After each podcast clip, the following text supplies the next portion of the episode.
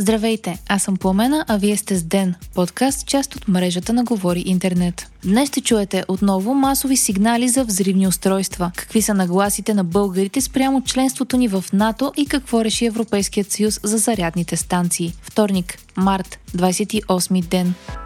Десетки училища в страната получиха бомбени заплахи за втори пореден ден. Отново имейл с заплаха от бомба е изпратен рано сутринта на училищният мейл. Следва евакуация на учениците в учебните заведения и проверка на сигналите от полицията. Днес много училища в Сливен са получили сигнали за взривни устройства и е обявен неучебен ден в цялата община. Получени са сигнали и в 16 училища в Плевен. Служебният министр на вътрешните работи Иван Демерджиев заяви, че водещата версия за масовите сигнали е хибридна атака, свързана с Русия. Според службите, заплахите не са реални и целта им е медиан ефект и привличане на вниманието. По негови думи, това не се случва само в България, а в още няколко европейски държави, като страната ни е потърсила съдействие от партньорските служби в Европа и в САЩ, които работят по установяването на източника на заплахите. Сигналите в другите държави са идентични на тези у нас, източниците на атаката и подходите са едни и същи, каза Демерджиев. Предполага се, че една от целите на тази хибридна атака е да провери какви са протоколите за действие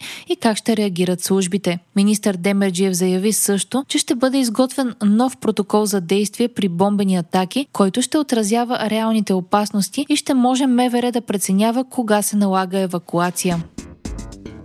Европейският съюз е постигнал споразумение относно създаването на повече зарядни станции за електромобили и автомобили, движещи се с альтернативни горива, съобщава Reuters. Предвиждат се обособяването на места за зареждане на всеки 60 км по трансевропейската транспортна мрежа, към която в България се причислява магистрала Тракия. До 2030 година по мрежата трябва да бъдат изградени предвидените станции с мощност от поне 350 кВт часа за за зареждане на камиони. Споразумението включва не само леките автомобили и камионите, но също така корабите и самолетите. След 2030 година на всеки 200 км водачите на автомобили в Европейския съюз трябва да имат достъп до места за зареждане и с водород. Очаква се по-късно днес енергийните министри от блока да вземат и финално решение за прекратяване на продажбите на коли с двигатели с вътрешно горене до 2035 година.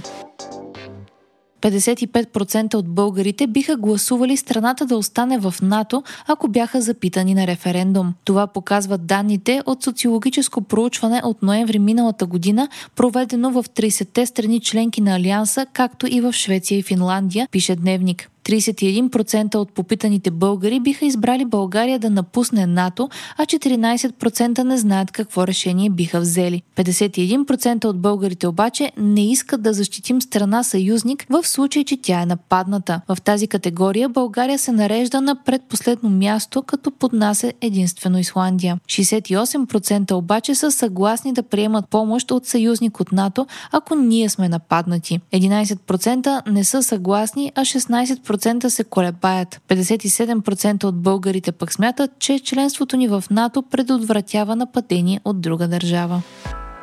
Беларус днес потвърди, че ще приеме руски тактически ядрени оръжия, съобщава Reuters. Според властите в страната това се случва заради години натиск от страна на САЩ и техните съюзници, които се опитват да променят геополитическата посока на страната. Припомняме, че в събота президентът на Русия Владимир Путин обяви плановете на Кремъл да разположи тактически ядрени оръжия на територията на Беларус. Според Минск това няма да противоречи на международните споразумения за неразпространение, тъй като Беларус няма да има контрол върху оръжията. Германия е предала обещаните танкове Леопард 2 на Украина, съобщи списание Шпигел. 18-те бойни танка са били предадени на украинската граница, както и 40 бойни машини на пехотата Мардер. Украинските екипи вече са били обучени да управляват танковете. Вие слушахте подкаста Ден, част от мрежата на Говори Интернет. Епизода подготвих аз, Пламена Крумова Петкова, а аудиомонтажа направи Антон Велев. Не изпускайте епизод на Ден, абонирайте се в Spotify, Apple, iTunes или някое от другите подкаст приложения, които използвате.